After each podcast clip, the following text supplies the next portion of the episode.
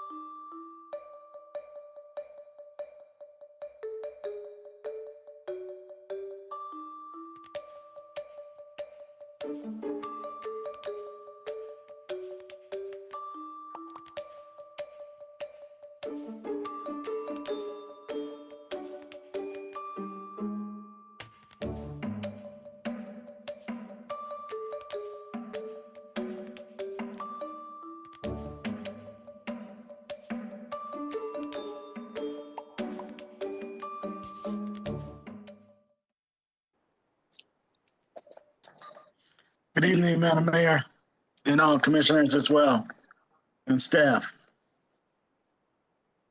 Commissioner Moody, I have that vision of you riding a scooter. Can't wait to get out there with you. I'm looking forward to it. So when you want to do it, just let me know. All right, I'm going to take you up on that. I wish I could have seen Commissioner Lenear. I might have to track down that video from Dallas. I'll get it for you. okay, I would love that. Maybe share with all of us. I've had, I've had numerous people write after that after that meeting and say, "Okay, you want to go on a scooter?" You know, so people want to see us out there. Apparently, Yeah, I've been on them downtown with my helmet. That's good. Yep. All right, let's see, who are we missing here? One, two, three, four. Commissioner Lenear. We'll give her just another moment to jump on and then we'll get started. Commissioners, you all know we have a pretty full agenda before us tonight.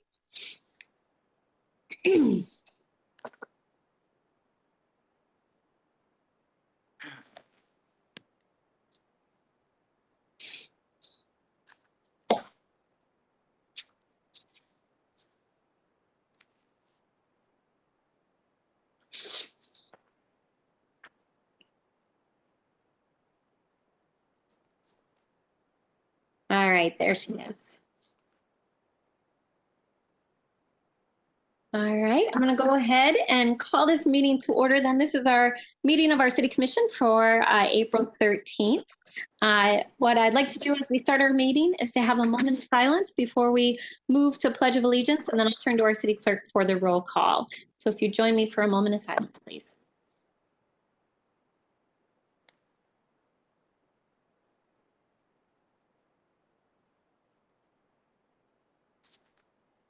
Thank you. I pledge allegiance to the flag of the United States of America and to the republic for which it stands, one nation, under God, indivisible, with liberty and justice for all. All right, thank you. Now I'll turn to our clerk for a roll call. Commissioner Jones, I'm here. Commissioner O'Connor, Present. Commissioner Ysasi, here, Commissioner Reppart, Here. Commissioner Lenear, present. Commissioner Moody, Here. and Mayor Bliss. Yes, thank you. Uh, okay, next, commissioners, before I open up for public comment, I just want to uh, bring your attention to a few things tonight.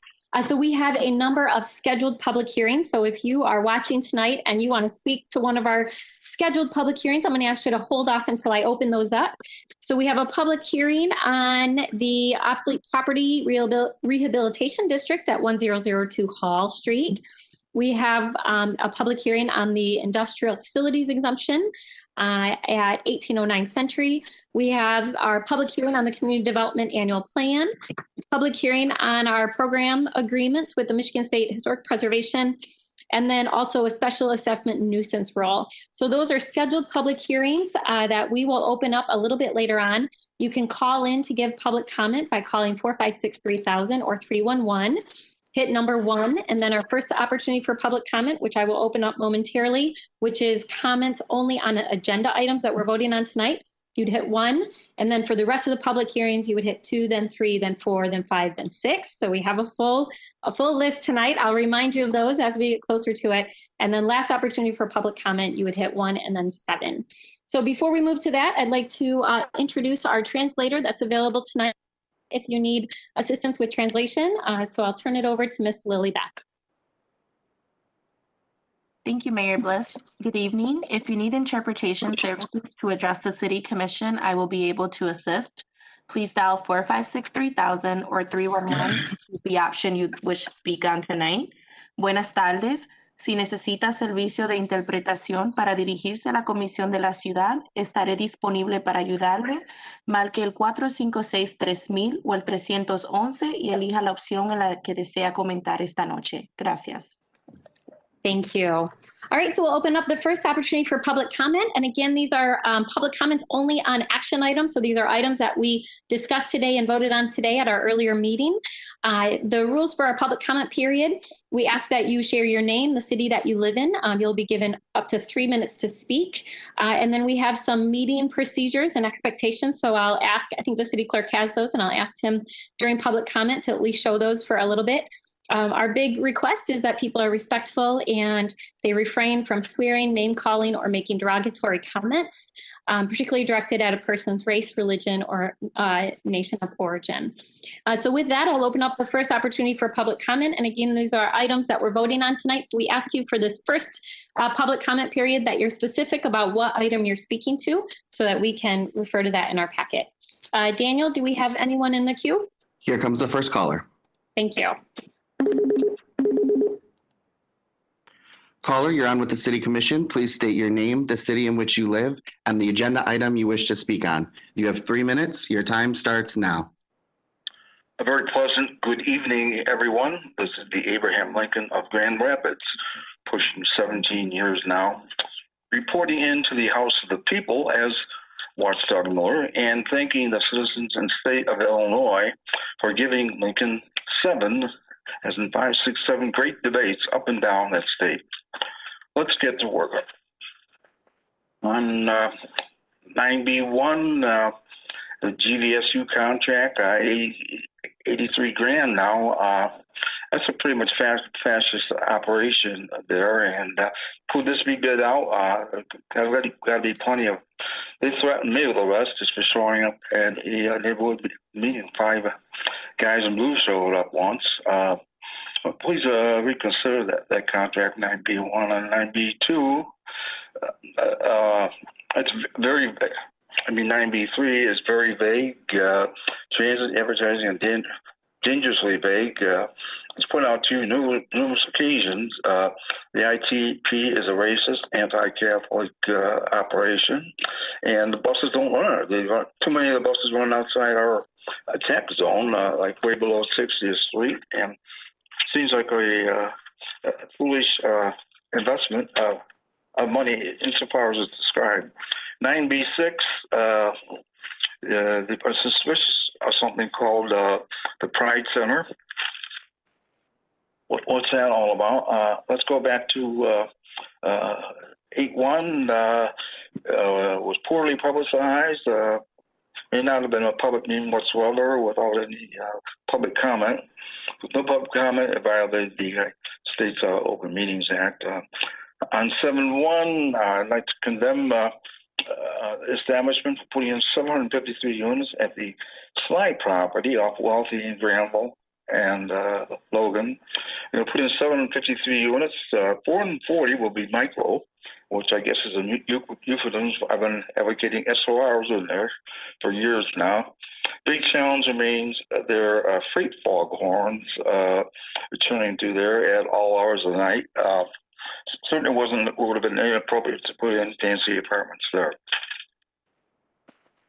Uh, moving along, uh, C5 uh, is too much, up to $4 million. Uh, Basin uh, kindly uh, bid it, lit bidding. Uh, YC9, uh, why dump more money into the ground when our city buses don't come down to, to the ground? Uh, the real people, uh, blacks and Catholics, uh, putting out many times, six black routes, nine uh, Catholic routes. Uh, don't go to a real downtown north of Fulton. That's three Uh, minutes, Mr. Miller. Thank you. There are no more callers, Mayor. All right, thank you, Daniel. I'm going to close that opportunity for public comment, and that'll take us to approval of our minutes, and these are our minutes from March 23rd. Can I get a motion? So moved. Support. right. Thank you. Moved and supported. Commissioners, any questions or comments? All right, all right, I'll turn to our city clerk to call for the vote. Commissioner Reppart, Yes. Commissioner Lenear, Aye. Commissioner Jones, Yes. Commissioner O'Connor, Yes. Commissioner Moody, Yes. Commissioner Ysasi, Yes. Mayor Bliss. Yes, it carries. Thank you. Next, that will take us to petitions and communications, and we have four items tonight. The first one is a communication received from Jolanda Howe, Grand Rapids Home for All with priorities from the Housing Needs and Opportunities Report. That is received and filed. Communications from the Grand Rapids Police Civilians Appeal Board regarding the removal of George Storms. That is referred to a committee on appointments. Communication received by Karen Harshman regarding the Grand Rapids Police Department and protests. That is received and filed. And communications, 171 received regarding helicopter surveillance of black and brown neighborhoods. And that is received and filed. All right, next that will take us to reports of city officers. We have three items tonight. The first one is the city clerk submitted a report entitled Determination of the Local Officers Compensation Commission Establishing Salaries for the Elected Officials. That is received and filed. Second one is a comptroller's report for the period of March 10, 2021 through March 30, 2021 in the amount of $35,838,160.84. That is received and filed. And the third one is a treasurer's report for the period of March 9, 2021 through March 26, 2021. And that is also received and filed. All right, next that will take us to our consent agenda. So our consent agenda includes items that we talked about earlier today uh, during one of our standing committee meetings, and they were voted on unanimously. So tonight, with one voice vote, we'll adopt those items. Can I get a motion for the consent agenda? So moved. Support. All right, moved and supported. Commissioners, any questions or additional comments? All right, just one, uh, I'll just uh, do one reminder, uh, and that is that we did postpone um, the legislative agenda until our next meeting. Um, So with that, I'll turn to our city clerk to call for the vote for the consent agenda. Commissioner Lenear, Aye. Commissioner Jones, Yes. Commissioner O'Connor, Yes. Commissioner Moody, Yes. Commissioner Ysasi, Yes. Commissioner Reppart, Yes. and Mayor Bliss. Yes, it carries. All right, next that will take us to ordinances to be adopted, and we have one ordinance before us tonight. The ordinance is uh, um, ordinance amending section one of the budget ordinance 2020-15 for fiscal year 2021, amendment number 13. So moved. Support. All right, moved and supported. Commissioner O'Connor from our fiscal committee, you want to tell me about this? Yes, Mayor, thank you. Uh, So uh, several items on here tonight. Uh, A lot of them are just related to the appropriating and um, uh, recognizing uh, some transfers for a variety of different funds that we have at the city, uh, including our Parks and Recreation Department, Parks Operating Fund, our Golf Course Funds, our Cemetery Operating Funds. We have some, two items related to street lighting. Uh, One is uh, for some uh, rec- recognizing and appropriating dollars for LED street lighting replacement, which is uh, happening throughout our city, uh, as well as some concrete pole replacements. Uh, One item of note is that the Stormwater Department is taking $270,000 from our contingent account. This is the first use of contingent fund balance for this year, and it's related to the Naps Crossing Drainage District, which has been an ongoing issue we've been working with our partners at the county, trying to resolve. Um, uh, So this will be the first use of that for $270,000. Uh, We did hear from folks in the department today where there we're still con- trying to figure out uh, solutions to to help mitigate those concerns in the future uh, and working with uh, with the folks at the county to try to find uh, a way that this uh, this won't be an ongoing issue year after year. Thank you, Commissioner. Uh, Commissioners, any questions or comments? All right, I'll turn to our city clerk. Commissioner Jones, Yes. Commissioner O'Connor, Yes. Commissioner Moody, Yes. Commissioner Ysasi, Yes. Commissioner Reppart, Yes. Commissioner Lenear, Aye. and Mayor Bliss. Yes, and Commissioners, can I get a motion to give this immediate effect? So moved. Support. All right, moved and supported. Any additional questions or comments? All right, I'll turn to our city clerk to call for the vote. Commissioner O'Connor, Yes. Commissioner Moody, Yes. Commissioner Ysasi, Yes. Commissioner Reppart, Yes. Commissioner Lenear, Aye. Commissioner Jones, Yes. and Mayor Bliss. Yes, it carries. Thank you, commissioners. All right, so that will now take us to our scheduled public hearings. And commissioners, as I indicated, we have uh, five uh, scheduled public hearings tonight. So we'll start with the first one. Uh, and I'd like to combine these two uh, because they're related to the same project. So we have a public hearing to consider the establishment of an obsolete property rehabilitation district pursuant to PA 146 of 2000 for the Isaac Norris and Associates at 1002 Hall Street Southeast. And then the companion item is a public hearing to consider an application for a 10-year obsolete property rehabilitation exemption certificate for the same property located at 1002 Hall Street Southeast. So uh, notice of this public hearing was made pursuant to state law. Uh, we do have Mr. Norris with us tonight, but what I'd like to do is first start off with uh, our Economic Development Director, Mr. Gracia, give him a chance to share some information about this project. Uh, and then we'll invite Mr. Norris to say a few words if he'd like to add anything on. Uh, open it up for all of you to ask any additional questions. And then if you want to be heard on this item, you can call 311 or 456 3000, hit number one and then number two. So with that, I'll turn to Mr. Gracia. Good evening, Commissioners. So tonight's hearings are related to this uh, obsolete property rehabilitation district and certificate for the project at 1002 Hall Street. Um, It is a existing structure of approximately 3,400 square feet with a basement of about 1,000 square feet that Mr. Norris is uh, taking on as a major rehabilitation project. Um, I'll allow him to talk more about the details of what he intends to do, but I'll just give you the high levels. He's uh, estimated to be investing um, $330,000 with hard construction costs of $300,000. And of note, he's committed to 100% uh, MBE, MLBE, or WBE participation in, uh, in our inclusion plan. And I'll let him describe that as well. Um, I would also say that this is a project has been supported on many levels. Um, he'd also received a um, facade grant of the amount of $10,000 from the South Corridor Improvement Authority previously back in about a year ago. And so I uh, want to make sure that he uh, that we acknowledge that in terms of multiple support that we have in this project and allow Mr. Norris to give more details about his project and his uh, excitement about this project. So, Mr. Norris? Okay. Good evening. Uh, Thank you. Yeah, uh, the project is 1002 Hall Street. Uh, I believe I've owned that building since 2011. Uh, Yes, it is obsolete. Uh, needs all new everything, mechanical, electrical, plumbing, new storefront. Uh, What's encouraging about this is the opportunity to uh, uh, reactivate this building as a part of the reactivation of the Boston Street neighborhood area, Boston Street business area, and all the wonderful things that are happening. I own multiple properties in this area.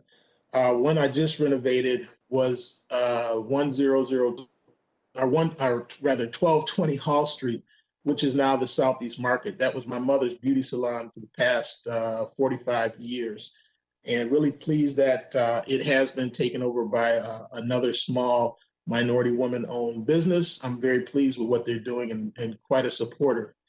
Uh, yeah, almost a supporter. I'm putting so much money in that building that I just, you know, I don't know. I, it's gonna it's gonna pay off in that the neighborhood is gonna truly benefit from the opportunities of their store, uh, in that they are providing uh, uh, groceries and and uh, fresh fruits and vegetables from the neighborhood. And I'm excited about that and really looking to support them.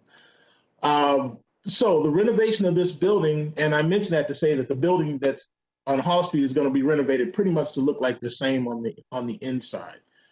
Um, and it looks like Southeast Market may be considering also leasing that space because it's right behind the existing space.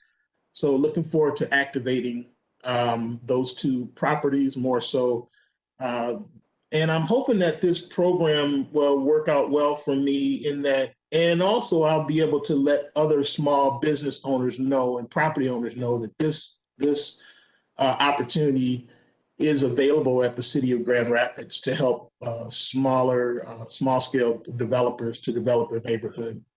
So yeah, I'm excited about the property, and I hope that that you are too. Thank you, and thanks for being with us tonight. Uh, Commissioners, do you have any questions for either Mr. Norris or Mr. Gracia? Uh, Commissioner Lenear? I'll just add, um, thank you so much, Isaac, for being with us this evening. Isaac is a member of the Southtown Corridor Improvement District Authority, and um, we have been seeing many projects from the Boston Square area.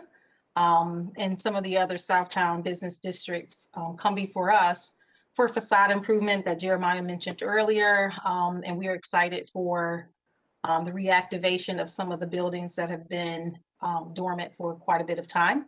So thank you, Isaac, for your investment. I know that even if it's not a property that you own, that you have been involved in a lot of those projects. And so I appreciate your work and dedication to the revitalization of many of those business districts.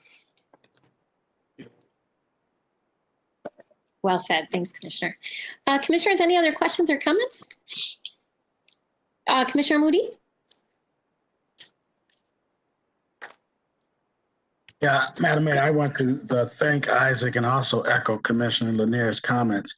Uh, Isaac's business is in the third ward, and it's important to see the third ward continue to progress. And I appreciate the work that he's put into his businesses. And I've had an opportunity to shop at the market across the street, uh, and uh, I can honestly tell you that uh, I can see it flourishing in the future.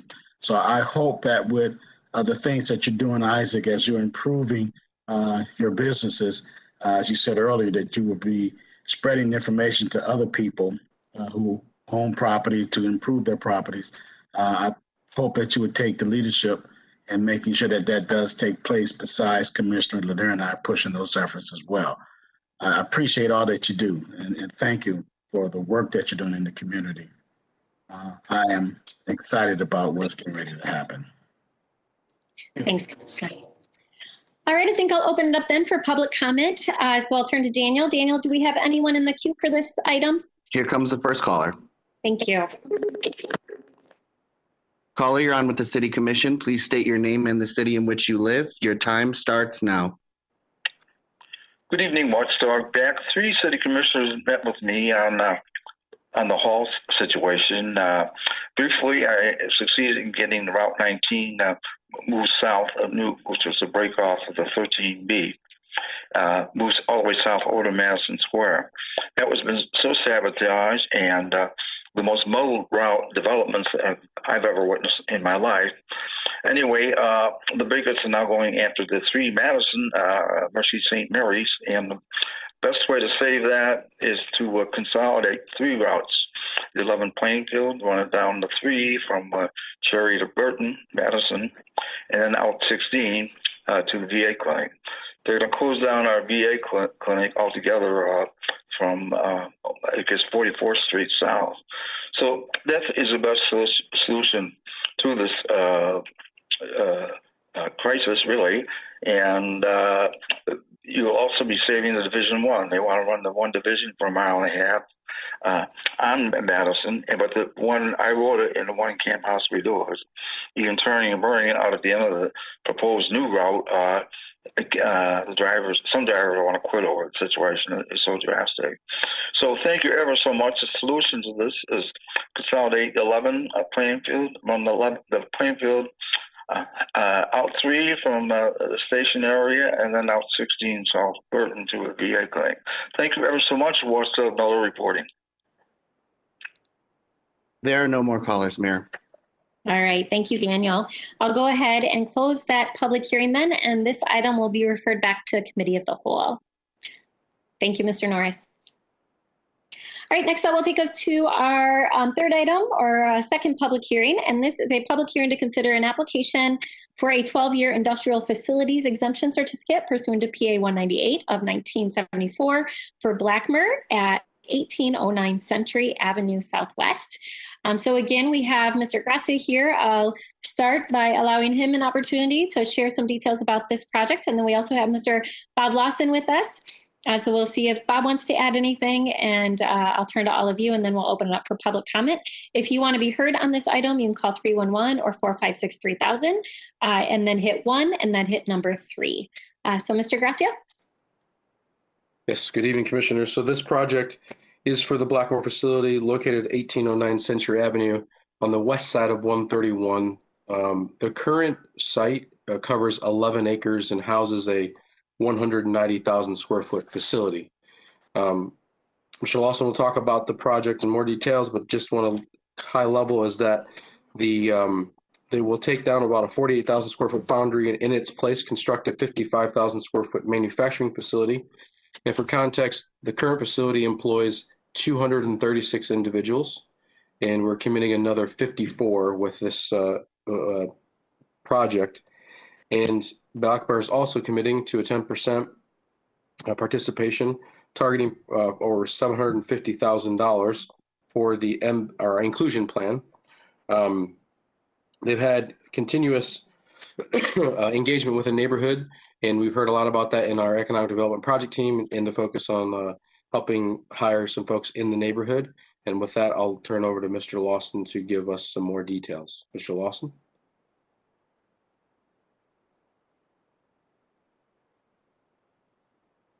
Oh, Mr. Lawson, I think you're on mute. Yep, can't hear you. He was unmuted. Oh, I- am I, am I the only one having a hard time hearing him? No, Mayor, I couldn't hear him either. Joel, is it, with his system, is he able to speak?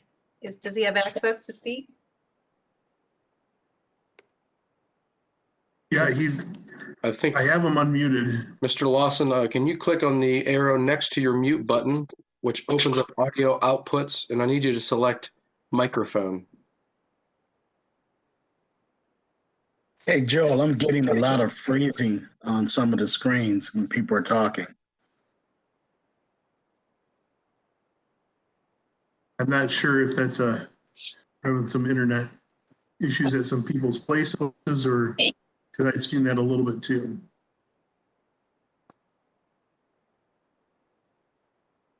Oh, Bob, we still can't hear you.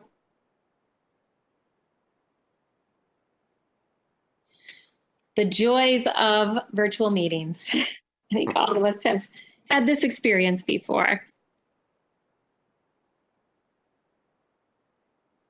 Mr. Lawson, if you, if you hover over the arrow over their mute button, it'll open audio options. And then you're gonna wanna click that and select microphone array. Yeah, this platform is a little tricky.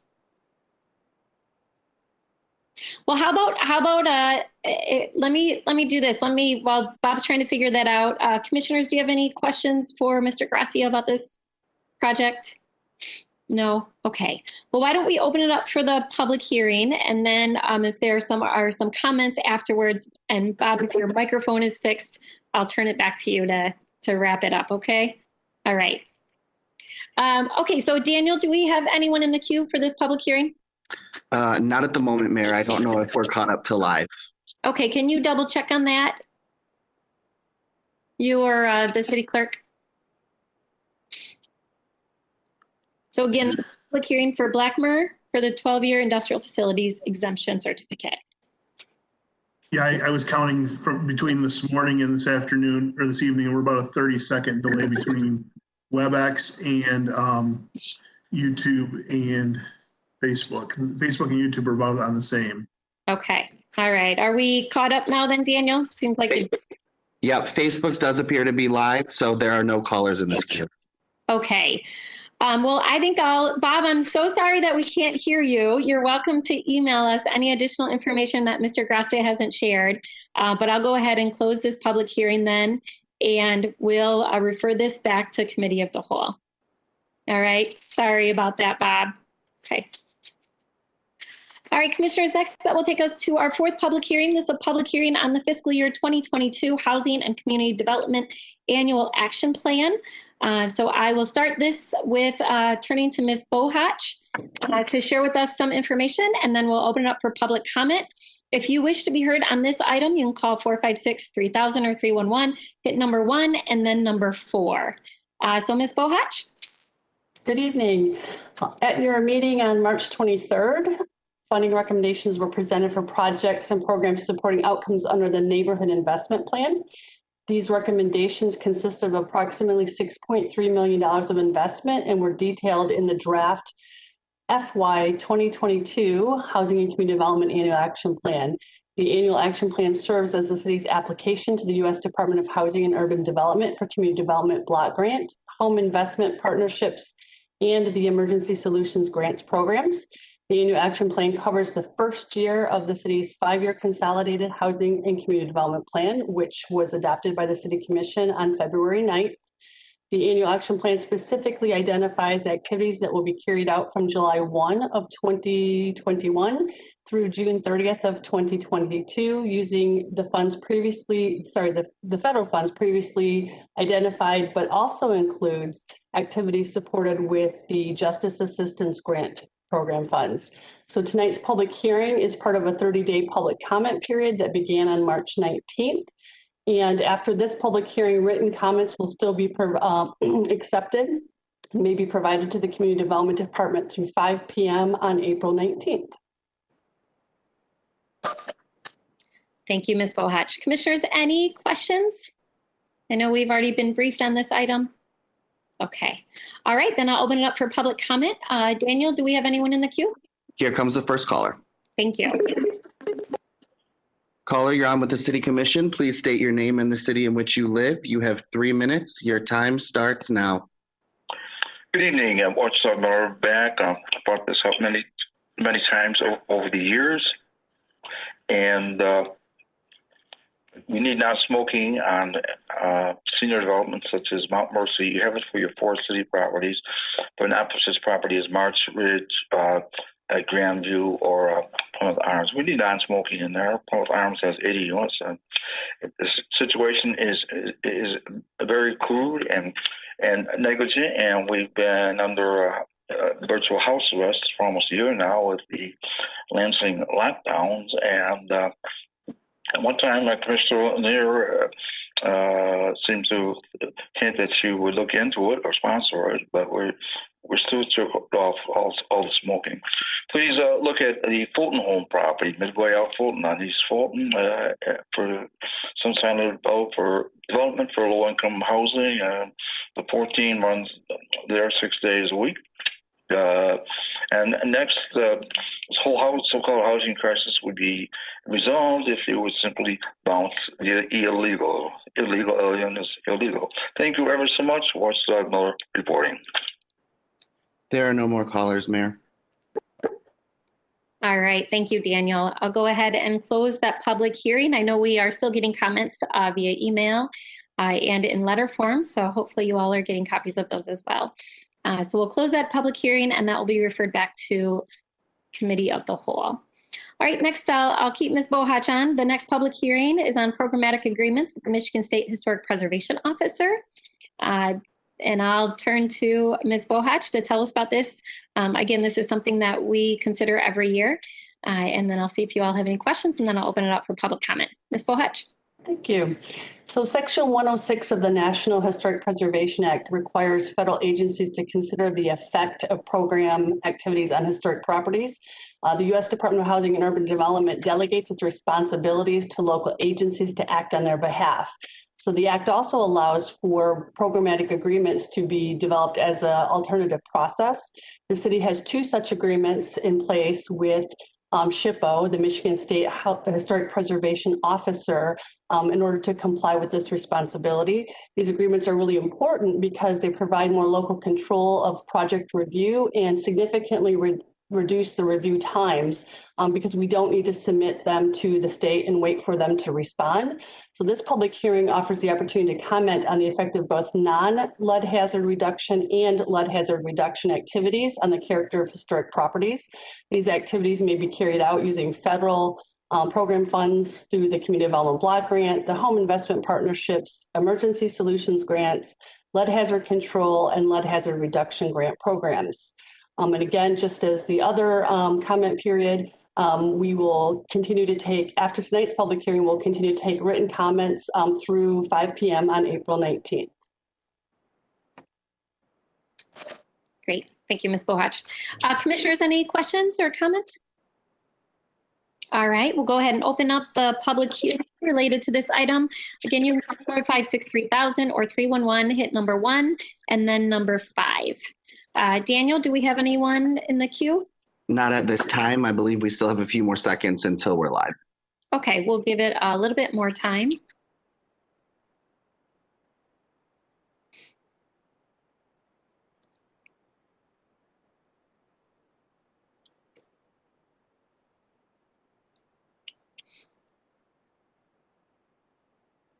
All right, are we, do we have anyone in the queue, Daniel? No, ma'am. Okay, then I'll go ahead and close that public hearing. And I believe that will be referred back to us at Committee of the Whole. And then uh, our last public hearing tonight, Commissioners, this is uh, a, a public hearing where the City Commission, all of us, uh, we hear appeals on the special assessment nuisance rule, and this is nuisance rule uh, 8756. Uh, and again, we act as a, a body to review these appeals. And so this public hearing is uh, specifically for individuals who are seeking an appeal. Um, so someone who is on the special assessment roll or nuisance roll, and they are coming to us to seek an appeal. So we'll start tonight. Uh, is that Miss Paula that I see there? There she is. Uh, we'll Yes. turn it over to Paula to give us some background on this, and then I'll open it up for public comment. And again, this is specific to individuals who are wanting to appeal an item on this roll. Thank you, Mayor. Can you hear me? Okay. Uh, The Assessor's Office has prepared the special assessment roll 8756 comprised of unpaid charges for services and code violations that were due to the City of Grand Rapids between July 1st, 2020 through December 31st, 2020. So these charges stem from uh, miscellaneous items such as housing violations, yard violations, rental certifications, blight monitoring, and these re- invoices remain unpaid. Property owners were notified back in February on the 25th, and also of the charge and the appeal process. The special assessment roll has been open for public inspection for the required two weeks, but that was starting back in February on the 25th through today, um, April 13th. And in addition, that we have posted the entire special assessment roll on the city's website. So to date, the assessor's office has received 15 appeals. And tonight is the final opportunity uh, for those notified on that roll to make uh, an appeal and file their appeal with our office. So I will mute myself and uh, listen to any appeals. Thank you, Paula. Um, so Daniel, uh, is there anyone in the queue yet? No, ma'am. Okay, I'm going to give this another moment and I'll, I'll repeat the instructions. Uh, if you are calling and wanting to appeal uh, the special assessment nuisance rule, you can call 456 3000 or 311, hit number one and then number six. So Daniel, can you let me know when um, online presence catches up? Yes.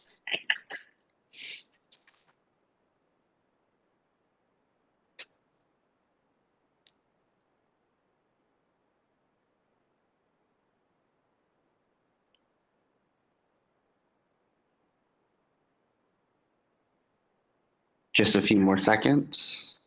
Great, great.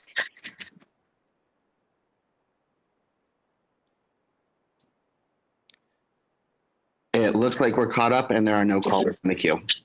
Okay, thank you, Daniel. I'll go ahead and close that public hearing, and that will be referred to our Community Development Committee. So those of you who serve on that, we'll be following up on that at our next meeting. All right, that will take us to our last opportunity for public comments tonight, and these are public comments on any other item. Uh, Again, you can call 456-3000 or 311, hit number one, and then number seven. Uh, And then maybe, City Clerk, if you can put back up kind of the expectations for public comment just one more time for a few minutes, that would be great. And I will turn to Daniel to see if we have people in the queue. Here comes the first caller. Thank you, Daniel. Caller, you're on with the city commission. Please state your name, the city in which you live. You have three minutes. Your time starts now.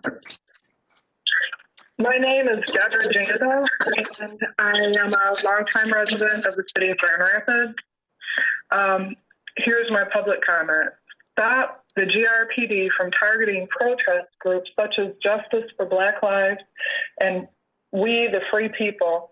The police manhandled and arrested peaceful protesters without war- warning recently. It is not against the law to protest without a permit according to the Constitution. The ACLU will be contacted if this does not cease. One day there will be a lawsuit that costs the city a tremendous amount of money. This harassment of protesters by GRPD must cease. Protesters are citizens with rights and will, we will be exercising them. I also want to say that the the people that were arrested recently need to be have the charges dropped. There have been eight people that I'm aware of that have been arrested recently, including leaders of these groups, and this needs to end now.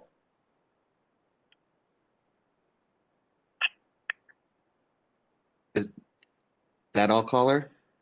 Yes. Thank you, caller.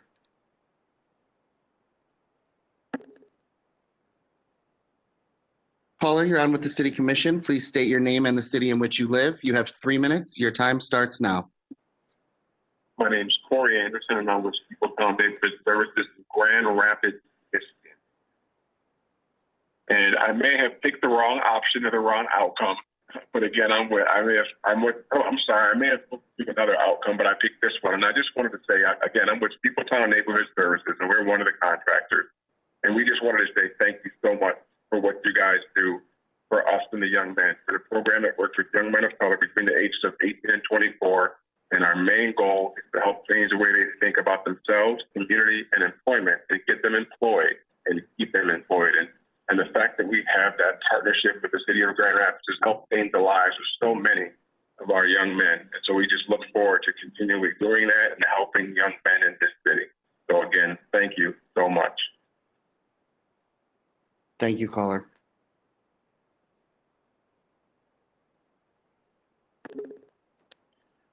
Caller, you're on with the city commission. Please state your name and the city in which you live. You have three minutes. Your time starts now. How you doing? My name is DeAndre Jones. I stay in the city of Grand Rapids.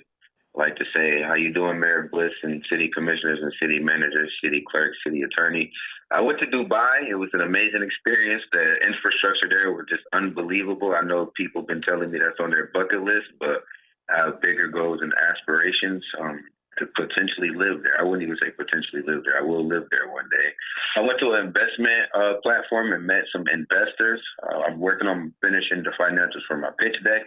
I worked with people and met some people that want to partner with me who was actually partnered with Adidas and the Leonardo DiCaprio Foundation. Uh, I see that you guys are going to be um, passing the Cure Violence. I definitely support Cure Violence when they actually did their first presentation at Le- Needland Church. I was there. Um, I'm all for that, but we also need to talk about economics and building up the minority and gentrified and impoverished communities, and that's something that I want to work on. Uh, I see that you guys also have the youth initiative to hire at least a thousand or six hundred or six hundred and fifty kids. I believe with my initiative and the marketing and the people that I've met that I'll be able to contribute to um, hiring youth um, year round. That is my goal. Uh, Bliss, I have my new merchandise that is actually on Champion. I've actually been working with Champion brand, uh, and they told me that if I happen to do, because they're uh, working on sustainability, one of the things that I really care about in all of their clothes is literally um, used with um, without coal and sustainable energy. And so they told me if I was able to bring enough attention to it, that we can actually have an official collaboration. So um, I'm working on some crazy things that could bring some innovative and positive attention and uh, show Grand Rapids in a positive light. I definitely um, would like to talk to more of the commissioners about my project. I would like to talk to you guys more about esports. Esports is actually the second biggest sport in the world behind the NFL. The only thing that's bigger than esports is the NFL. And so um, I have a partnership, well, an alliance with the Michigan High School Esports Federation, and they have 33 schools across the state of Michigan playing interstate esports. That's something that I would like to implement here in the city of Grand Rapids to bring us on the wave before it gets too big, and then we're kind of just now knowing about it. So that's something I wanted to put out there. Um, I also have a meeting with the global staffing agency called Planet uh, Technology that hires people for the um, IT space and uh, technology space. As we see that there's a lot of jobs in IT, and that's something that I'm really looking to uh, innovate and be able to train youth and being able to get people solid jobs that will be able to stimulate the economy, but also potentially get people global jobs. So as I've been on this entrepreneurial journey to build up the economy, stop violence, and bridge the wealth gap in the and the education to employment gap, I just hope that you guys see my passion, see how far I'm willing to go, and I Thank- hope that after Thank everything you. That's done, three minutes, caller. Thank you. Thank Caller, you're on with the city commission. Please state your name and the city in which you live. You have three minutes. Your time starts now.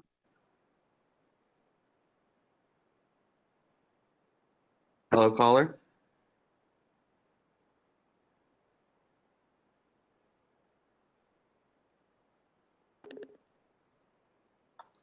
Caller, you're on with the city commission. Please state your name and the city in which you live. You have three minutes. Your time starts now. Hi, um, my name is Allie Bates, and I'm the president of Justice for Black Lives.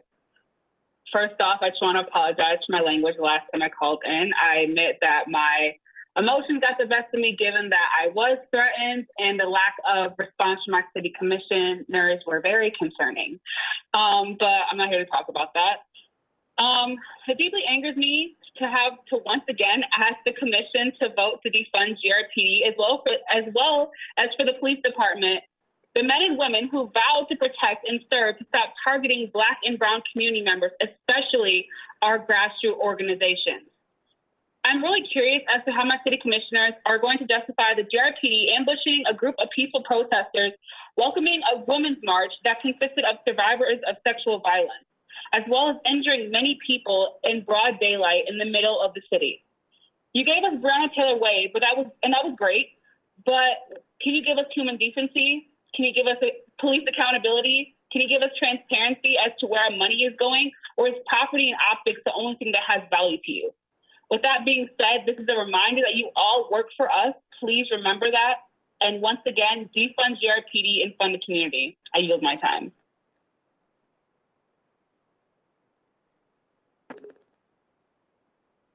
Caller, you're on with the city commission. Please state your name and the city in which you live. You have three minutes. Your time starts now.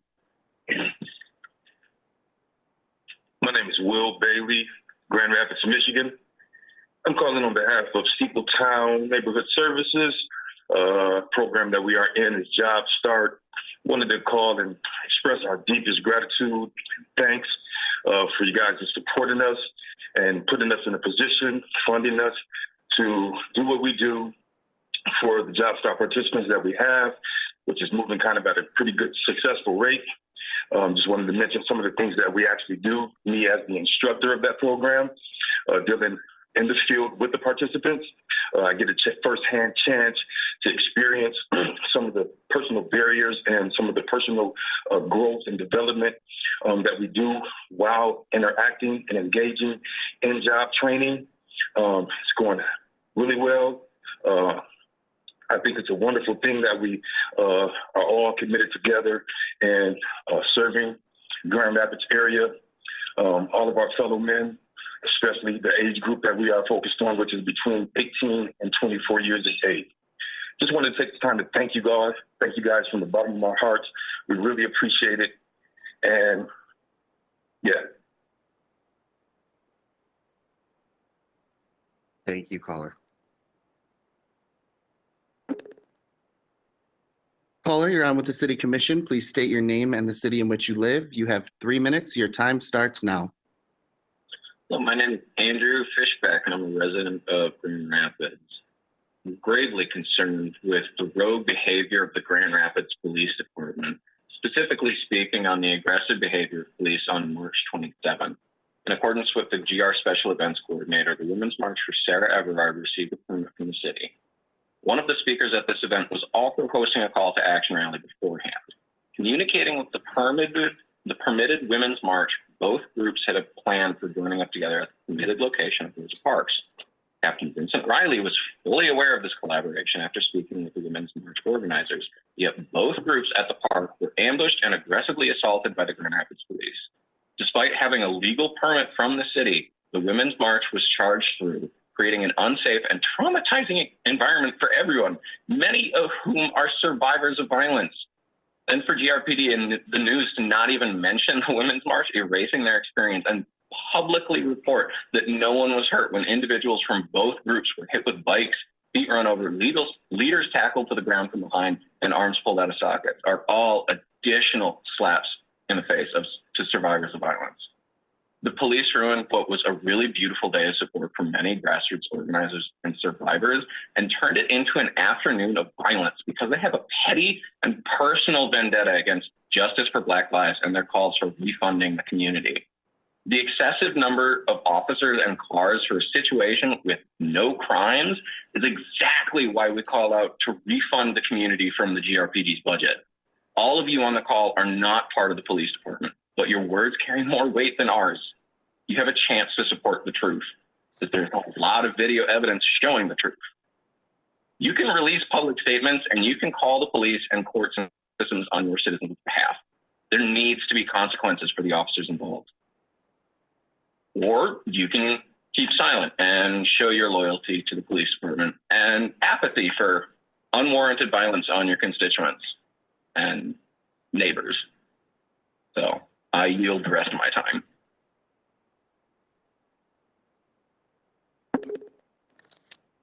Caller, you're on with the City Commission. Please state your name and the city in which you live. You have three minutes. Your time starts now. Good afternoon, City Council. My name is Chantel Farrell. I live in Grand Rapids in the 49504 zip code. I come as a parent representative from Parents from Healthy Homes. As you, the Grand Rapids City Council, begin to discuss the budget process for the fiscal year of 2022, it is imperative that you include funding for the lead ordinance and the lead pilot program to be implemented this year. For years as a city, we have been discussing the impact of lead poisoning in homes and the ways to reduce children being poisoned. The time is now to implement the lead ordinance certification certification process for rental homes in the city.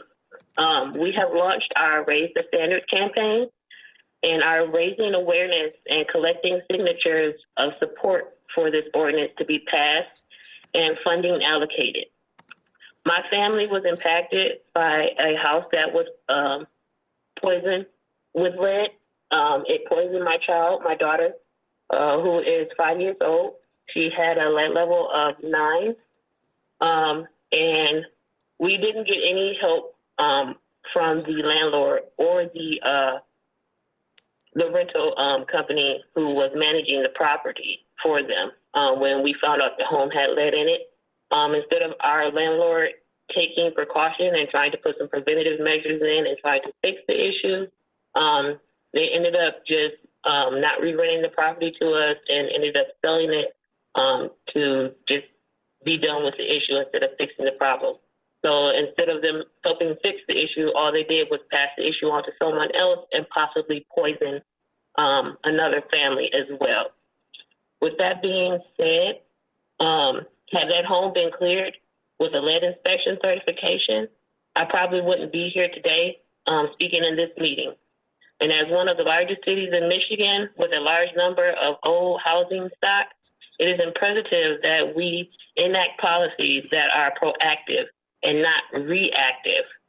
We know that implementing a system to implement a lead clearance certification process will take time and it will take money, but we can afford to do nothing and we cannot afford to do it by putting the price tag on our kids' lives. We can no longer use our children as lead detectors in the homes that are riddled with lead in the Grand Rapids community area. Thank you for your time.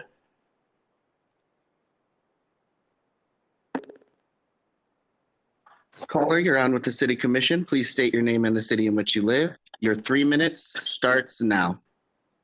My name is Tasha Garrett, and I live in Grand Rapids. I live in Grand Rapids, Michigan, zip code 49503. I come as a representative of Parents for Healthy Homes Coalition. We are a group of dedicated parents and grandparents committed to ensuring children and families of Grand Rapids have safe and affordable housing. We are asking that money for the fiscal year 2022 budget be allocated to begin the process of raising the housing code standards and ensuring children are no longer being used is lead detectors in homes. Conversations around proactive lead policies in Grand Rapids have been consistently going on now for almost five years, and it is time to end the era. With the increased number of children being at home, being at home longer in homes that are at risk of lead hazards, we can no longer push it back until the right time. In early 2020, the City Commission was presented with plans to roll out a lead inspection pilot program in the city. This program was to target the hundreds of known homes in Grand Rapids that have lead hazards in their homes that continue to poison hundreds of children every year. A year later, and the program hasn't begun. With children at home more now than ever, their chances of being exposed to toxins is even greater. With low levels of lead testing for children, we are looking at a double health crisis. We have launched the Raise the Standards campaign to raise awareness of the hazardous, yet 100% preventable, preventable public health crisis that lead poisoning is, and also to garner community support so that you, the Grand Rapids City Council, will pass an ordinance that would require all homes to have a lead clearance certification. No child should be exposed to lead, and it is your job to enact policies to protect children and families and allocate proper funding for this proactive policies. The good news, we already have a good rental home registry in place, making it easier to add the lead clearance certification into the process. This program needs funding allocated now.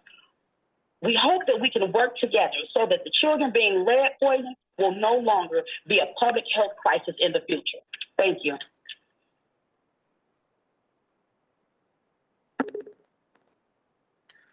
Caller, you're on with the City Commission. Please state your name and the city in which you live. You have three minutes. Your time starts now.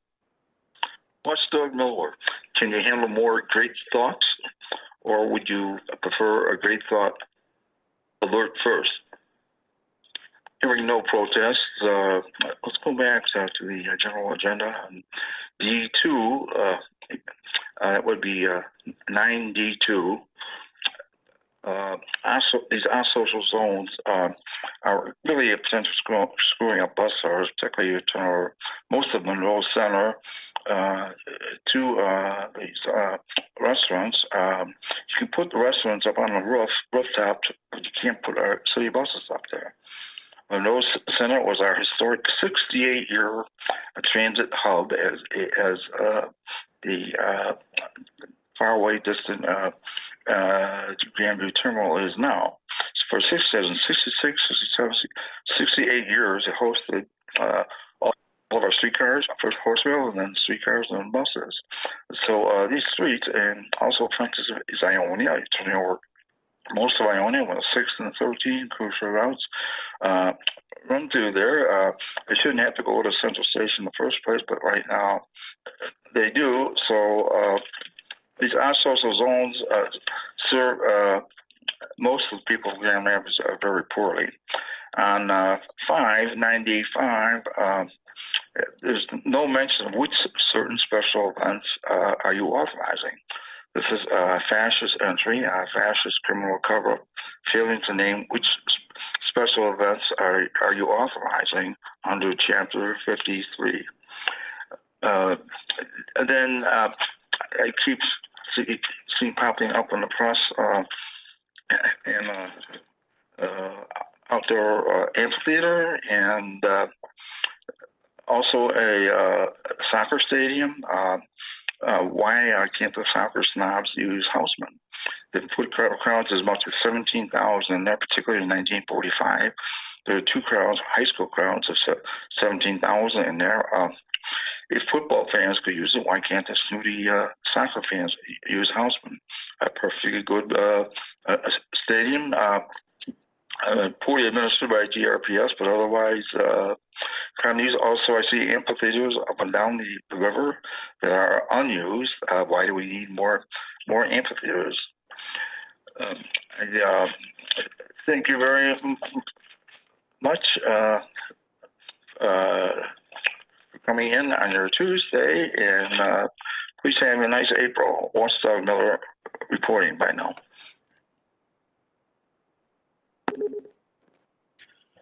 Caller, you're on with the city commission. Please state your name and the city in which you live. You have three minutes. Your time starts now.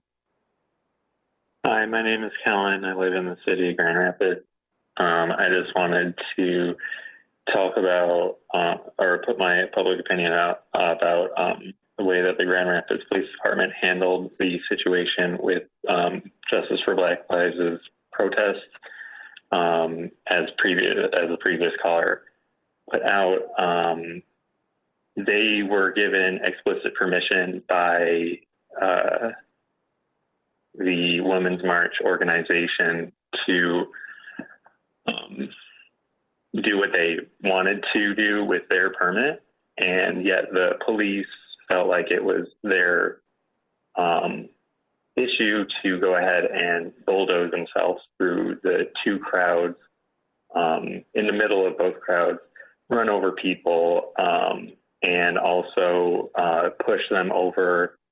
Um, it was pretty horrendous um, to see the level of um, violence that went towards a entirely peaceful protest.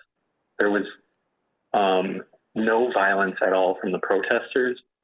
There was literally just First Amendment rights being given out, and yet the police come in and they start um, arresting people for talking on um, a megaphone. Is that it?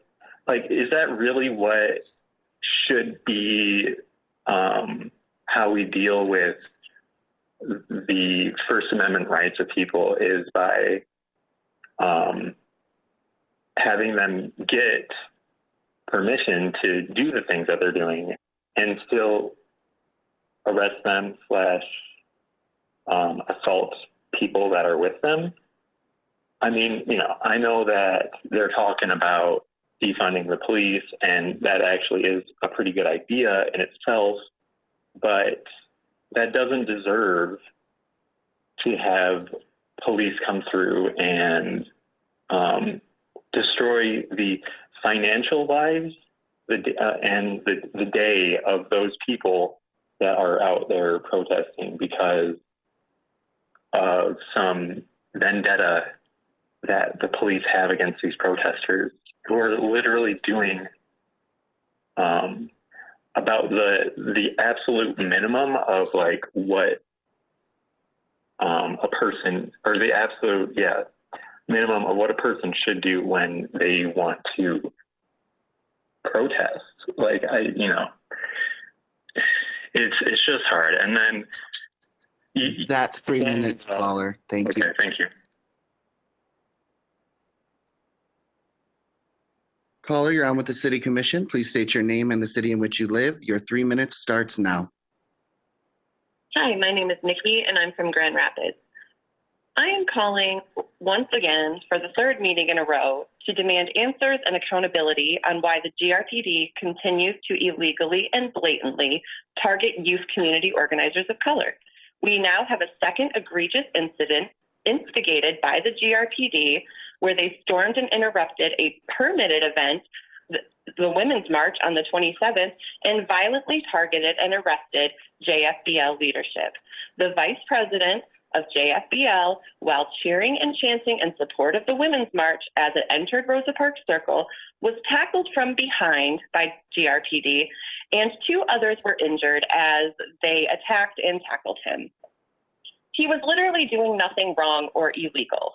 How do we have the resources to send nearly 20 cops after peaceful protesters who are doing nothing and posing zero threat to anyone? Do you all understand that the police harassing and targeting community organizers is happening in this city and is illegal? If so, what do you plan to do about it? When Black and Brown youth organizers cannot count on the safety in their own city from those paid to protect them, this is a clear example of racial bias in policing. Grand Rapids is not exempt from this. It is your job to hold this institution in check. It is clear the only reason JFBL is being targeted is because they are the most vocal in support of defunding the GRPD.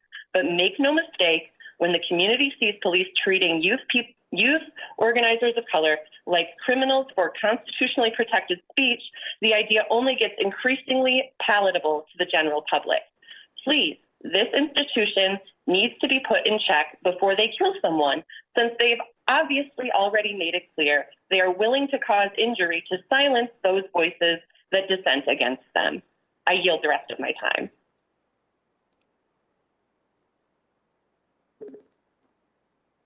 Caller, you're on with the city commission. Please state your name and the city in which you live. Your three minutes starts now. Uh, hello, this is Dighton Heckman. I I called before, but I think I got hung up or connection issues. I'm also calling to express my intense frustration on the Grand Rapids Police Department's blatant targeted attack on local grassroots activist leaders. On the 27th of March, I personally witnessed around 15 to 20 police officers tackle the vice president of Justice for Black Lives from behind and nearly dislocate the shoulders of a young black woman activist from Lansing. Police following this arrest detained or made intimidating moves towards known leaders and loud voices among the people who took issue after witnessing, witnessing the horrific police actions. Local grassroots activists are out doing what we do to make the city a better place for everybody to live. I would also like to voice my frustration towards misrepresentation of police in regards to their own actions. In a press statement, the police claimed to give warnings on the 27th before making arrests. As someone who was there, there were absolutely no warnings. Without any warning, the president and the vice president of Justice for Black Lives were tackled and detained before we even knew what was going on. How can we trust, as a city, the police department that blatantly lies to their own community? It's we are i would like to also state that as activists we are out on the streets protesting on a call for reallocation of police funds to help the community and to better the community a lot of traditional thought may be that more police equals less crime i think that is an incredibly old fashioned notion i think the biggest determining factor of how much crime is in an area is how much poverty is in an area I think that it is a far better use of funds to fight crime by fighting poverty. So I think that is an important thing to do. And I think as a city of Grand Rapids, commissioners, mayors, city managers should be doing everything in their power to have community policing, fight poverty rather than crime, end the war on drugs. If you choose if you choose if you do not choose to speak make policy changes on these issues you guys are just a part of the problem and it leaves me as a member of this city who grew up here and loves being a part of this city incredibly frustrated disappointed and sad i yield the rest of my time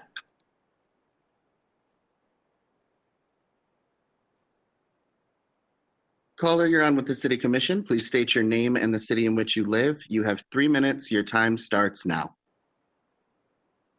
Hello, my name is Javier Reyes and I live in the city of Grand Rapids. Uh, address is 1344 Mary Warren.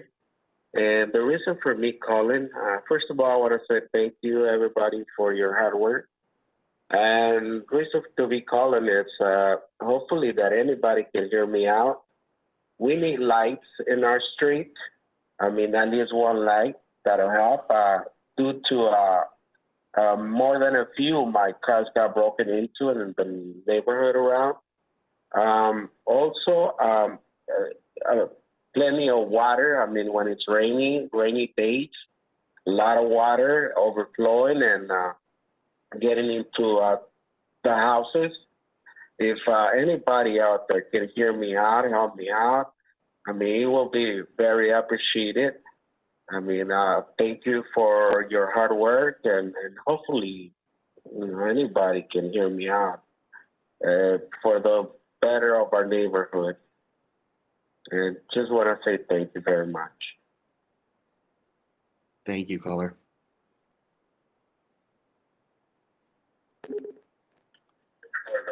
Paula, can you please lower the volume on your device? Thank you.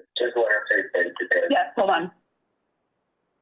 Hi, Perfect. You have three minutes. Please state your name and the city in which you live. Your time starts now. hi, this is Maggie Smith. I am um, calling from the third ward in Grand Rapids. And um, I'm calling in solidarity with the um, young people in our community, uh, Justice for Black Lives, who are doing you, the leaders of our community, um, the favor of trying to hold you accountable for keeping our community safe or making it safer for young Black and Brown people. It is not currently safe for young Black and Brown people, as we saw specifically in the violent arrests of the leadership of Justice for Black Lives. Um, a word that I've heard a lot from those of you who would be sitting on the diet dais if we were um, in our normal meeting space uh, is equitability and equity. Um, and there's nothing more equitable than being able to exist free from violent harm and trauma within your own community. And that is not the reality for young Black and Brown people in our community today. Because we have a black, violent, corrupt police force, uh, they have your blessings because you fund them so fully and you do not check them when they perform violence as they have repeatedly on camera for years. These young people are calling for accountability. We should listen to them. If more harm continues to occur, and, and of course, just because someone has not been killed, there has been a ton of violence and trauma inflicted on these young people by city actors that you are in charge of. Those lives and that trauma, should there be more continued trauma, will be yours to answer for. You are our leaders and you need to act as such. I yield the rest of my time.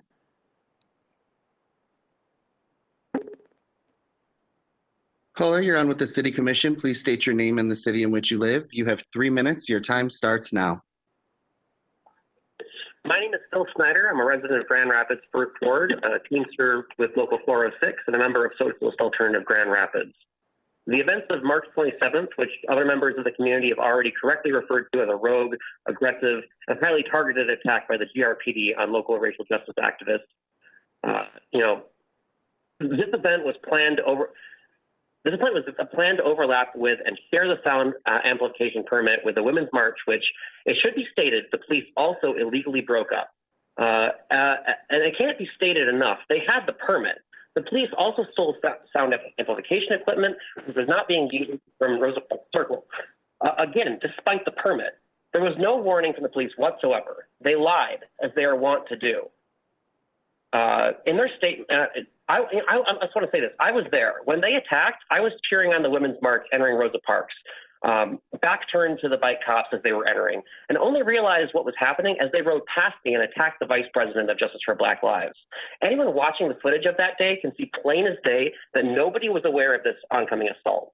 So you tell me, what justification can there be for the police to enter a legal, peaceful rally for racial justice, a rally which was pointing out police overreach and which was authorized by the permit holders? Um, they broke it up, arrested people for doing the very act that was authorized by the said permit. You know what? Just for fun, let's say the police have found some inane loophole here and the permit doesn't count. I've been personally been warned by police to not use a megaphone at rallies and protests before when there was no permit at all, multiple times. And not just multiple times at different events, multiple times at the same events, almost every time. Sometimes they ignored me entirely. Was I ever arrested? No, they let me be. Now I wonder what, why that is. Could it be that I'm a white guy? Could it be that they weren't the target of those past protests? You know, probably a little bit of column A, a little bit of column B, but mostly column A. Let's be clear here. So, so how is that okay? The police don't enforce sound amplification ordinances equally. And why are we even arresting people for sound ordinances at all? Now, I just applied for an amplified sound permit earlier today for an upcoming event. And you, you, you know what is said in the guidelines that your special events coordinator shared? Plain as day, that if other groups are, are, are allowed, they may exp- have expressive speech in the permitted areas. So I think I, I, I think I probably said about enough here, but Socialist Alternative demands the charges against the demonstrators on March 27th and the Grand Rapids 8th uh, of March 8th be dropped. We demand that the police be defunded to the minimum per our, our city uh, charter at the present of 32% uh, Uh, in order to fund education, public transportation, and housing, which would do far more to reduce crime in the city than military-grade equipment and helicopter rides. And and finally, we demand democratically accountable boards elected directly from our communities with hiring, firing, and subpoena power over the police. So this sort of crap doesn't happen ever again. Thank you.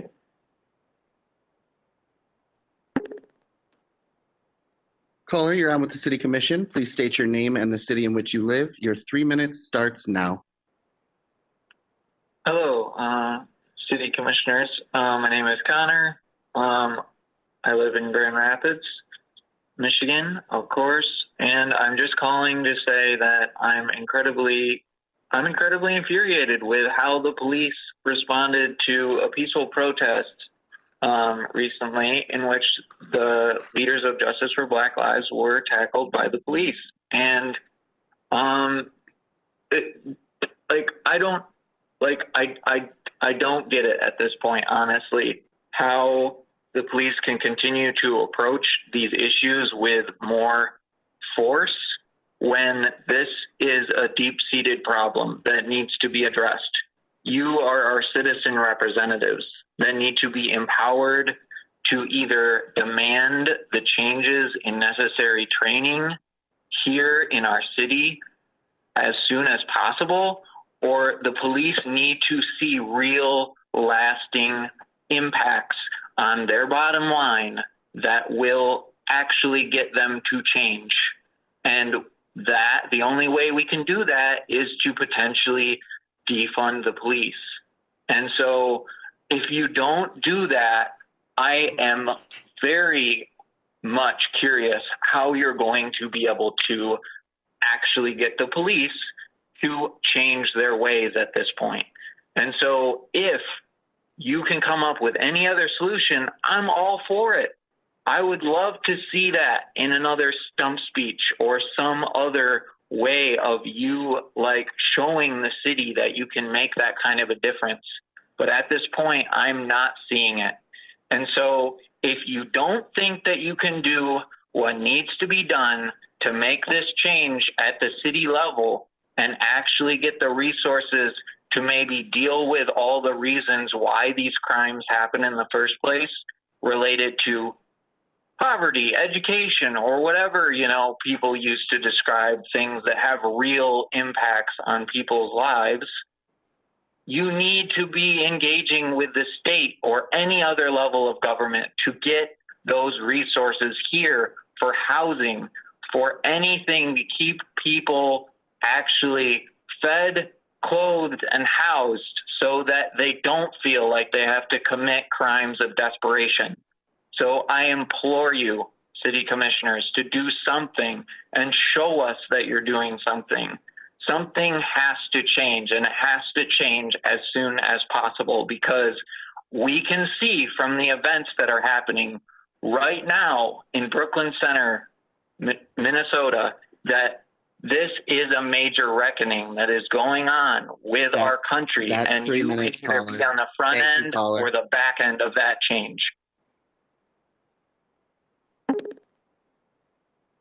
Caller, you're on with the City Commission. Please state your name and the city in which you live. You have three minutes. Your time starts now. Hi. My name is Mark and I'm from Grand Rapids. Go ahead, There's caller. thing But there's one thing that's bugging me, that, that's bugging me here. Um, the interchange at Wealthy Street and US one thirty-one, to me, is the worst interchange in West Michigan. The concrete, is- the concrete is crumbling. Semi trucks have to do a just away just to get on the ramp, taking twenty minutes, thirty minutes, forty minutes, sometimes an hour, just to get, just to get on the ramp, holding up traffic for blocks at a time. I think something has to be done. You, the city, and the state have to have, have to collaborate and do something about it. You know, either to me, it has to do a total, has to be a total overhaul, a traffic circle, something, anything, anything you know, than what, what it is up there now. Because I'm telling something right now. If nothing is done within the, the, the next 10 years, you might see a catastrophe. Half, half, half, you might see a catastrophe like half the, but, but we saw Minneapolis several years ago when the bridge collapsed right in the Mississippi River. Something has to be done, and it has to be done right now. Because if not, something like that will happen. Thank you very much.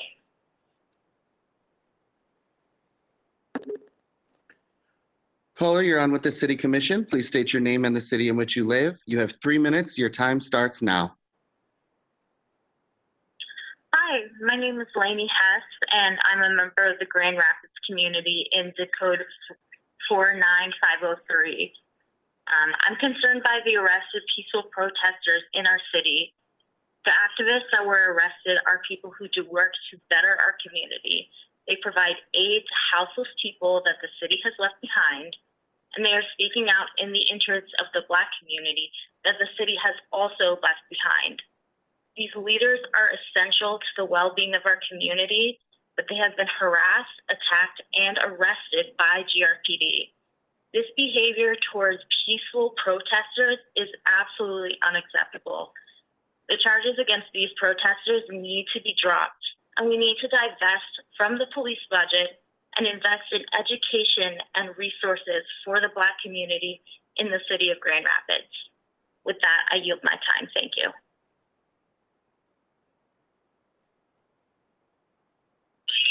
Caller, can you please lower the volume on your device?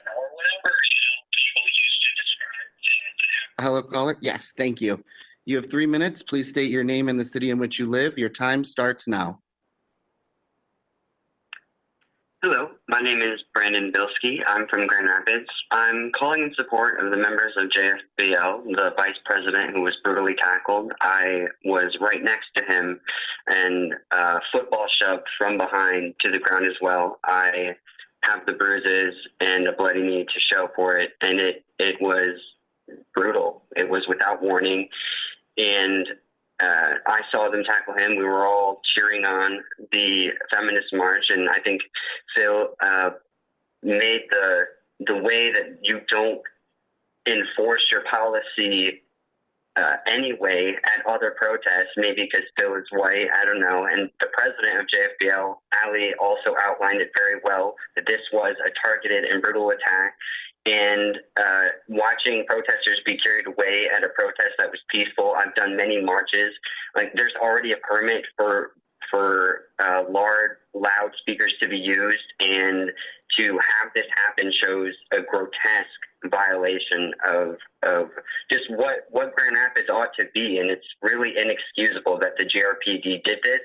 And I'm asking for the commission to show leadership right now in support of those who were there to seek justice for actions of police violence, and they interrupted this event that was calling out their brutality and calling for justice for Breonna Taylor, for George Floyd, and now Daunte Wright and the Grand Rapids Eight who were just recently violently arrested doing the same thing.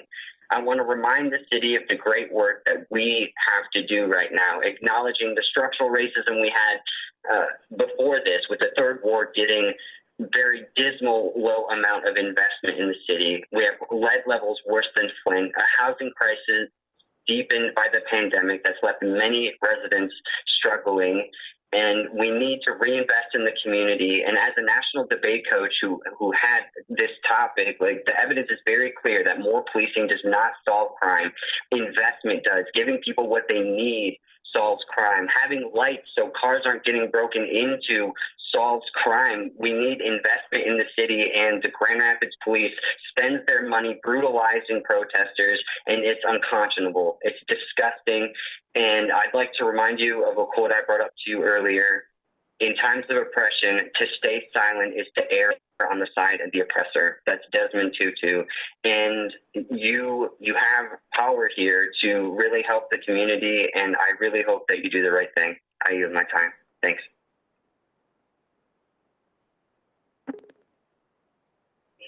Caller, can you please lower the volume on your device? Sure. Thank you. You have three minutes. Please state your name and the city in which you live. You have three minutes. Your time starts now. Thank you. Hello, my name, my name's Ed Kettle, resident of Grand Rapids. Uh, calling to express my appreciation for the commission and everything you guys have been doing to address uh, a lot of these social issues. I've been listening to the callers. I think the younger people have a, a valid point in some ways. Uh, they what they have in zeal, I think they lack in information because as a member of your public safety committee and working on a couple of other committees right now uh, to bring some solutions uh, to things. Uh, um, uh, I can't express too much on that right now, but there are people in the community that are working very hard to bring solutions to the, these problems. Um, and Chief Payne and the police department are in an untenable position, trying to uphold the law, keep uh, keep things orderly. Um, and sometimes these protesters they come down and then they do something because they believe they have the right to do it, but maybe they really don't. And those kind of things, the, the total understanding of law and procedures they have to do are regularly unappreciated. So uh, I'm just calling to congratulate the police department. I know that they're uh, stressed, and I know that uh, people have a really bad impression of them. But I think it's, I think there's more being done than people know. So I hope that somehow through the course of the next weeks and months, the real work that's being done can be somehow told to the public, so they know the changes that are being made inside the police department uh, and within the community and the work that's being done. So it's not all bad news. And again, I think uh, the city's doing a marvelous job of trying to get your arms around these problems and and uh, despite the protests and the angry voices. So thank you again, and thanks to the police department.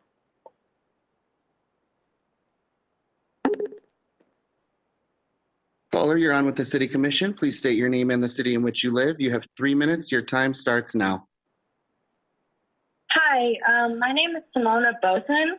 Um, uh, I was watching the live, but something went wrong, but it's okay. I'm going to say what I have to say.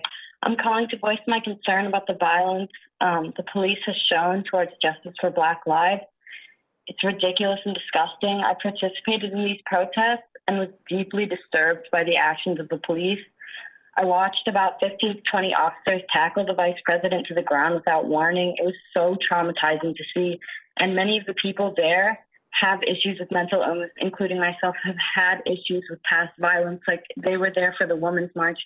Some of those people are survivors of sexual assault and violence. And to see that played out there was so just terrible. It made me feel so scared. I've never felt protected around those cops. They are not there to protect us. They don't make anybody feel protected. They don't prevent crime. That's not their job. We need to we need to defund them to send that money to things that actually prevent crime because what they're doing is causing more violence. It's not preventing crime at all. It's just it's just terrible. I don't want to be seeing more peaceful protesters arrested for no reason. It's it's just it's terrible. And I demand that the charges are dropped to any of the Grand Rapids eight that got arrested or any of the other protesters that are, were arrested for protesting peacefully. They said that it was that he had a, a mic a megaphone that he wasn't supposed to, but the Women's March had a megaphone as well, and none of them were arrested. And that makes me question why that is. And I actually think I know the answer to that. It's because the women that were marching, they were white. And they, I'm just, I'm disgusted and frustrated with the police. And something needs to change because this really isn't okay. It's so concerning. And I don't want to be in this city with police like this.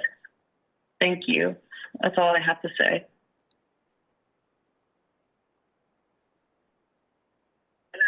Caller, can you please lower the volume on your device? Thank you. You have th- three minutes. Please state your name and the city in which you live. Your time starts now. Hi, I'm Kristen. I live in the city of Grand Rapids.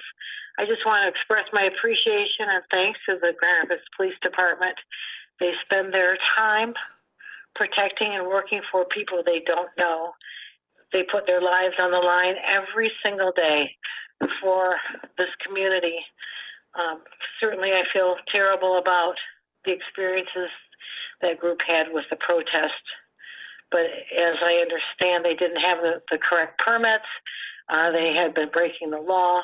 And uh, if I remember correctly, they might have been down by the vaccination center um, where the elderly people were getting vac- vaccinated that day. And, and that was quite disruptive and upsetting as well. So I just want to thank the Grand Rapids Police Department. They're doing a, a tremendous job.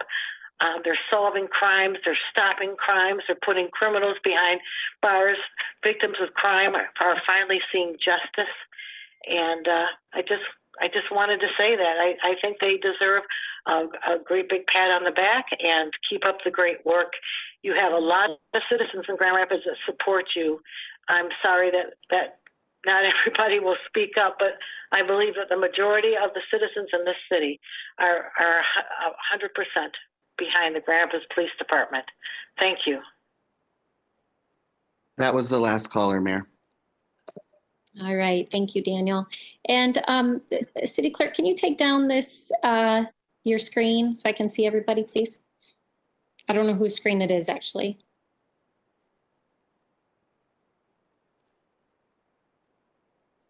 Is that, okay. Thank you. All right, Commissioners, I'll now turn to uh, comments by Commissioners, and I'll start tonight. Uh, How about with uh, Commissioner O'Connor? Thank you, Mayor. Um, yeah, I don't have a lot to say tonight. I just, uh, you know, again, I think we're we're looking at what's going on in the world and looking at Michigan again, and I think uh, you know, COVID still is at the, the forefront of uh, of my mind on what's what's happening. You know, cases are are through the roof. I looked at the map today, and Kent County is again the you know in the in the highest percentage of, of cases in the state.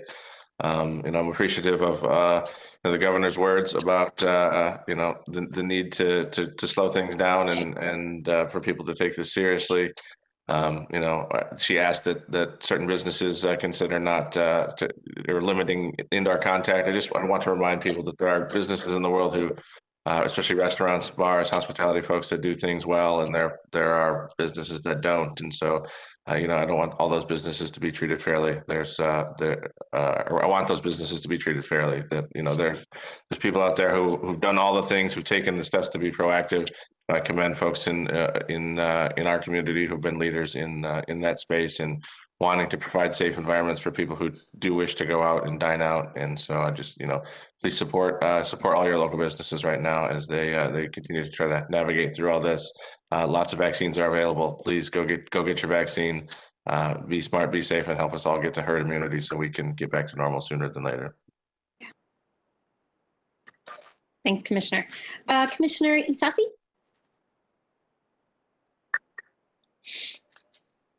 Thanks, Mayor. Um, thanks for all who called in, and I know, thank you to our city staff. We, um, you know, a few months ago, we were sitting um, in our virtual chambers and talking about what the realities might be of a, as we go into a budget planning process and, um, you know, looking at a bunch of different options. And now we are in a different spot again. So I know that takes a lot of time and energy by all of our different um, city department leaders and staff. So thank you for all the work that you have done to pivot during this time. Um, to those who want to engage with us, you know, I think um, again missing missing being physically together, but wanting to be safe, and so always looking for ways to connect with individuals. Reminders, you know, uh, you can email us, reach out to us in a lot of different ways, and um, sometimes just picking up the phone and talking to one another um, has been good during this time, but just reminding people that there will be options to connect with us um, regarding our budget process as we move forward. Um, we, we added our additional dates um, for that process for the month of May. And I think all but one additional are going to be on Tuesdays. The, the, the last one is on, is on May 20th. You know, I think we are continuing to hear just the realities. I've said this before that there is not there's not one truth. So um, as it relates to public safety in our community, and I think you know, oftentimes the calls represent that. And so I um, look forward to continued conversations about what keeps our community safe, continuing to recognize um, the trauma that individuals um, face and um, how that impacts us. You know, I I mentioned a city manager and I think Commissioner Jones in one of our um, just brief calls that maybe it was you, uh, maybe it was you, city attorney. I happened to watch over the course of the last month two different people who I don't know be arrested on city streets here in Grand Rapids. And, you know, for me, that impact was, it's traumatizing to wonder, you know, what happened with that individual. You know, the interactions that I saw were not, you know, necessarily concerning to me. It was more so just what that does to you as an individual to continue to see that. And that's me you know not knowing individuals not not understanding that those dynamics of what's going on with that individual but just seeing that and so understanding what that trauma might look like for individuals who see that day day in and day out might experience that with their own families and so you know i hope that we can continue this conversation i'm grateful to to this body and to again to be doing this with all of you to have those um those critical conversations about what truly keeps us safe in this city so thank you and have a good night. Thank you, Commissioner. Uh, Commissioner Jones?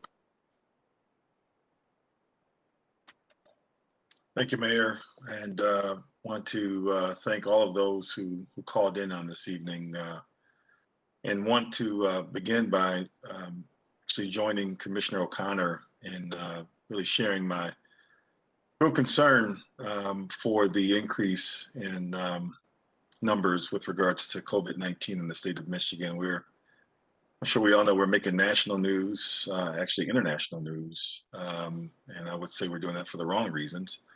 And um, I am really hopeful that uh, more people will um, really give consideration and move and, and move uh, rather aggressively to be vaccinated. Um, I respect the decision of of, of anyone of, or of all people uh, regarding you know their you know whether or not they get the the um, the vaccine or not. But I keep coming back to uh, just the idea of, of being in a position where um, you know I've, I've read countless stories and testimonies of individuals who started out last year saying that they would not uh, even consider the vaccine until um, millions and millions of folks received it uh, because of and rightfully so. They were concerned based on some historic atrocities that had occurred, uh, in particular within the African American community. And I've watched as they have changed their minds uh, simply because they have the desire to want to be in the midst of loved ones. And um, and when I see the numbers and how they're trending upward, and it's it's it's a lot of our younger folks who are really uh, being impacted, um, my concern is, is significant uh, simply because, you know, I want to hopefully get back to a time where we can have, you know, gatherings, not just, um, you know, in the dais with, with, with us, but just, you know, within community as a whole. And so I really do, uh, I'm doing all that I can um, with, uh, with the voice that I have to try to encourage people to get the vaccine. Um, and yet I understand I'm, I'm, I'm uh, never looking to debate anyone, but really just kind of trying to put out all of the uh, the benefits of, of the vaccine. And so that is my hope. Uh, I really want to um, close by by recognizing three individuals who are no longer with us. I'd like to send uh, condolences and, and love to uh, three families. One first is to the family of uh, Paulo Crittenden. Uh, Paulo was uh, the young uh, brother who was found at uh, Plaster Creek and Paulo was a longtime football coach over at Garfield Park for the Falcons. My son and my grandsons played at Garfield Park, and uh, that was a very, very unfortunate and sad incident that occurred with Paulo. And I want to send out again love and and condolences to his family. I also want to send out uh, love and condolences to the family of Nicholas Purnell. Nicholas was the homicide victim over on Madison and Cherry in the second ward. Uh, he was um, shot and died. Um, fortunately, I want to tip my hat to the uh, police department. Uh, they were aggressive in their efforts to find uh, the individual, and in fact, the individual actually turned himself in, um, uh, who who was has admitted to to to being involved with the crime. And last, I want to recognize um, a longtime community activist, uh, someone who I think all of us know by name, if not personally, and that's Noah Seifula. Noah passed away recently. Uh, Noah was a uh, was in many ways a man before his time. He was a prolific developer of in the Madison and Hall area, and uh, he was someone who was very active in politics. He was uh, the right hand man of former City Commissioner Robert Dean, who at one time served as a state rep. And uh, Noah was someone who just loved community. And uh, we lost Noah uh, recently, and I wanted to recognize him and send my love and condolences to his family. And lastly, on a good, on a, on a very good note, I want to recognize and congratulate Brandon Davis, who was uh, appointed by Governor Whitmer recently to serve on the Michigan Community Correction Board. That's a big deal because uh, he is he, he will be at the table uh, speaking to policy as it as it uh, uh, in regards to uh, corrections and and justice. And so I'm happy to have representation uh, here from the 616 and in particular, you know, from 300 Monroe by way of of, of Brandon. So thank you, Mayor. Thank you, Commissioner, and thank you for saying that. I know we all share our sympathies and condolences with the families as well. Thanks. Uh, Commissioner Lenear? Thank you, Mayor. Um, I'd like to um, thank all of you for supporting the postponement of the legislative platform. Um, and I think it will give us time, those of us who weren't part of the committee, to um, think through some of the um, suggested legislative changes that we would need to make that we've heard um, through appeals from citizens and um, sometimes departmental responses to suggestions that we're making about policies, as well as advocacy groups. And so I'd like to thank you all for agreeing to that postponement. Um, I think the other thing is, you know, I think since I became a commissioner many years ago, probably haven't missed saying at the end of a meeting, you know, thanking people for providing comments. And I feel the same way again tonight because I think it is challenging to come to a public body to express yourself for whatever reason. And um, and I've, you know, always felt like if someone is coming regularly to, you know, or if someone is coming and they're expressing some concerns that, you know, we owe it to them to respond in some way, shape, or form.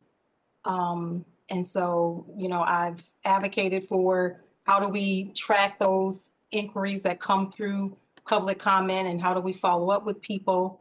Um, and I know that that's been a little bit more challenging um, during these virtual meetings. And I'm not sure if we are, um, as people are coming into the queues, if we're getting contact information so that we can follow up the way we would if a staff member had chased someone out of the out of the um, chambers to kind of get their contact information if they make a request, you know, have a request or something during public comment. The gentleman who talked about needing lights and, you know, the street, um, um, I think he was saying water buildup or draining issues or something along those lines, um, drainage issues or something along those lines. I think, you know, would be great to have had to have something in place in order to do follow up for those types of inquiries.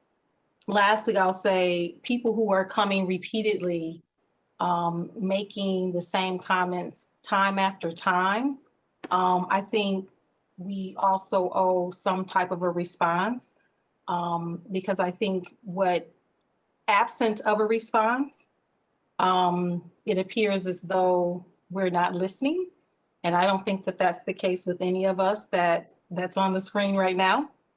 And so I don't know what's the appropriate way of trying to address the concerns that have come from the many citizens who have expressed their concerns about um, the incident that took place on the 27th of March.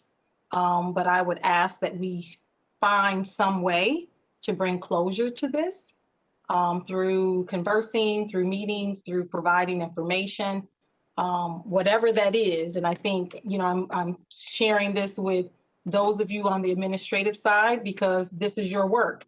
And so whatever, whatever tools you think are available to be able to provide the appropriate response, I'm asking that that would be done um, because I, you know, I would hate for people to continue to come making comments that are serious in nature, in my opinion.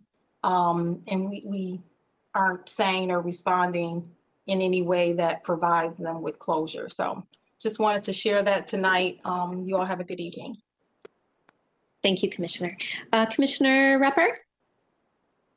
Yeah, thanks, Mayor. Um, I, uh, and thanks to everybody who took time out of their Tuesday night to call in and, and share their thoughts with us.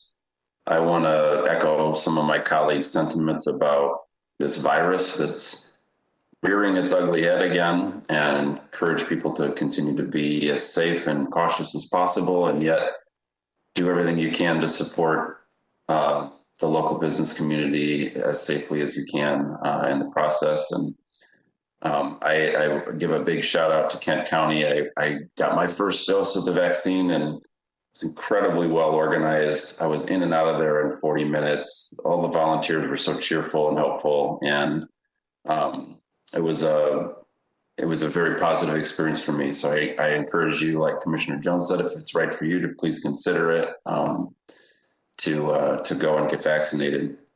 Um, I do want to celebrate the conversation we had this morning around the Affordable Housing Trust Fund. So excited to see that um, almost to the point where we can we can vote and approve some new new procedures for it and appoint new members to to govern it. And very very excited for what that's the outcomes that's going to produce in our community. And last i just want to say we we also approved this morning the dates for our budget discussions and encourage people to tune into those.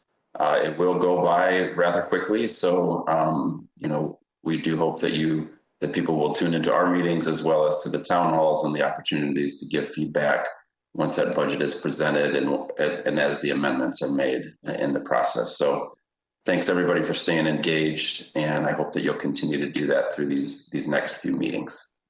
Thank you, Commissioner. Uh, Commissioner Moody?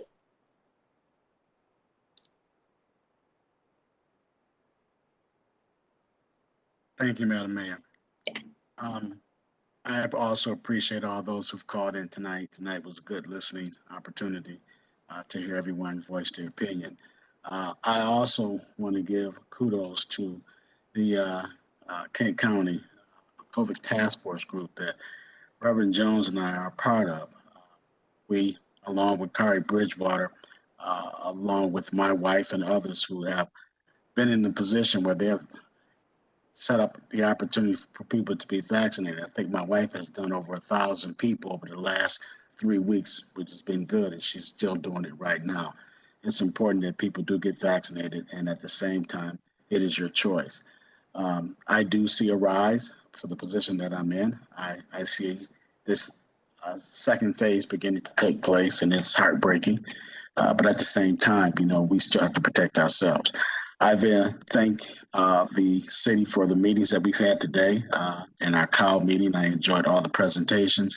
And the two ladies that spoke tonight on lead poisoning, I think it's very important that we continue to strive to work toward making sure that homes are lead free. Uh, because the last thing we want is for our children to be infected uh, where it affects their mental ability to learn. Uh, and with that, Madam Mayor, thank you. Have a good night and have uh, a good rest. Thank you, Commissioner. Uh, City Attorney? Oh, I can't hear you. Sorry about that. Um, just a short comment. I know that there's been, I heard all of the concerns about um, March 27th and the protest prior to that. I think it's important for people to know that it'd be inappropriate and potentially unlawful for city employees and elected officials to comment on or attempt to influence the outcome of any pending cases. All the parties are afforded due process. That's what our justice system is set up for. Um, so we're going to defer to the, refer to and respect the individual outcomes that are administered by our local justice system. And so again, the most important part is that is that it would be inappropriate for our elected officials to um, influence any case that's pending. And so hopefully that helps in clarifying, as we keep hearing each week that um, parties want our elected officials to weigh in on this. They cannot and should not weigh in on these cases. Thank you, Mayor. Thank you, City Attorney. Uh, City Clerk? Thank you. Um, Thanks, Commissioner Ysasi, this morning when you asked for the, to postpone about election issues. Um, Yeah, as the mayor said this morning, there's some things that have come up in the, in the Michigan State Senate of bills that are coming out. In other, there's going to be a lot of engagement on um, election matters, as you know, we're following what other states are doing with their election bills and access to, access to the ballot and access to polling places and various other bills. Um, Please know as um, in, in the clerk role is, in my role in, with the Michigan Association of Municipal Clerks and Kent County Clerks Association, um, we at the Michigan Association of Municipal Clerks also has a lobbyist, um, that watches bills for us and we, um, have, we actively, um, talk in front of those, uh, committees on bills as well. And I'll be actively engaged with, my fellow clerks as any legislation is going on through, um, through that um, is going to affect voters' rights and voters' access to the ballot. And also, um, I sit on the election subcommittee for uh, Michigan Municipal League as well, and they're going to be watching that very closely too. And I know that the mayor is active with that. And so um, as my role as city clerk will be to um, make sure that we hear, have access to the ballot and um, watch those legislative um, proceedings as they go through in Michigan as well. Um, just another reminder that there is a, um, special election May four for Kentwood Public Schools. So only those in, kind of in the third ward in precincts 51, 54, 56, 57, 58. Um, and if you're only in the Kentwood Public Schools. So just remember uh, that election is May four, absentee ballots are available. So we've been getting absentee ballots in for that. Um, so if you're in Grand Rapids Public Schools, you do not have election on May 4th. Thank you and have a great night. Thank you, City Clerk, for clarifying that. Uh, City Manager? Thank you, Mayor. I- My appreciation to the staff for all the work they do to make uh, these meetings as uh, seamless as possible for you and the public. And many of them are doing it on some very difficult circumstances as the uptick in COVID cases is not only affecting the public, but also our workforce. So I want to uh, continue to remind everyone to be as safe as possible and continue to mask and social distance and um, as you're able to receive a vaccination if that is uh, your personal preference. Uh, was excited today by a lot of the good staff work. I won't be redundant and mention what was uh, uh, said already, but the uh, one of the unspoken positive moments of the morning was the numerous special events that we had on the special events calendar that was presented at Cal. There were over 300 planned events for the remainder of this year. And this time last year, we uh, probably could have talked about the special events that were planned on one hand.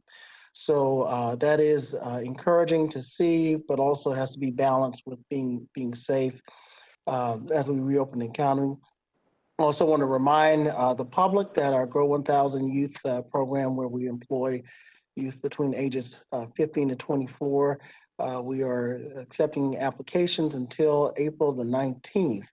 And that is for employment between June 4th and July 23rd. And um, the report I have received today, we have about 300 applications and uh, we're trying to hire about 650 uh, youth and we certainly need more people to to apply and we'll be trying to get that word out. Uh, look forward to, um, in regard to uh, some of the comments around recent incidents, the police department is responsible for uh, initiating the internal affairs review and reporting either to the complainant or complainants if there are more than one. And in some instances, uh, there have not been, but the chief has initiated an internal review. And I will um, ask the chief to follow up with complainants uh, or uh, make some kind of, uh, since there are numerous people that are, are calling, uh, to the degree possible, as soon as he completes uh, his review of the second incident, I believe that was the March 27th incident, uh, some type of update on what the department's findings were regarding that. I believe the first one has been completed. So uh, he should do that. And as well, there's a public safety committee uh, that the chief reports to every month as part of our governance process and would uh, also welcome conversation for the public safety committee around any concerns that they may have around uh, the police department's uh, conduct, officer, con- uh, excuse me, police department's conduct and uh, incidents that are happening in in uh, in our community. And so perhaps the police chief can likewise give updates at that next meeting on the 27th as well. Looking forward to the budget process and uh, uh, am relieved by some of the federal funding that we have received to fill the budget um, gaps that we have due to income tax loss and other revenue shortfalls. And we'll be uh, looking forward to presenting that on the 27th as well as um, our response to the need to have an alternative evidence-based violence prevention program. And so uh, we should uh, be ready to talk about that at our next city commission meeting. In addition to the budget and the legislative agenda that was tabled, there will be a lot of things that will be happening on the 27th. Uh, Thank you. Thank you, City Manager. And I'll, I'll just remind everyone, I was actually on a call today with um, the U.S. Conference of Mayors. I just want to remind everyone that the rules for the federal funding, the stimulus money for cities has not been finalized yet. Uh, and so we're still waiting on those final rules from Treasury uh, and a final number. So again, I know lots of people have asked me about it as well, and I've really asked them to be patient. Uh, I want to be really cautious and, and not premature in um, one, what the number is, um, or two, how much we're going to have to use to fill our budget deficit. Obviously, this recent uh, decision by the governor to uh, require people to work from home for another six months is going to continue to hurt our income tax revenues, uh, particularly by non-residents. And so I anticipate that going into next year, they may be greater than we expect. Um, so again, I'm, I'm cautiously optimistic, uh, but I'm asking people to just you know, be patient as we wait, uh, just like they do. Uh, and then two final thoughts tonight, in addition to, I know i am not going to repeat what all of you've said. Um, all of your comments have been good comments, but just two reminders. Things are starting to pick up and get busier around our community. Um, this weekend, we do have the park cleanup. So 16th and 17th, parks throughout our city, uh, our Parks Department and Friends of Grand Rapids Parks, and hopefully hundreds and thousands of volunteers will join us to get out there and beautify our parks, getting ready for the spring and summer. And then on Saturday, there is a Stop Asian Hate rally downtown at Rosa Parks Circle. Um, so hopefully I'll see some of you there as well. And with that, I will adjourn tonight and I hope you all have a good rest of the night. And I'm sure I'll talk to you some more this week. All right. Have a good night, everyone.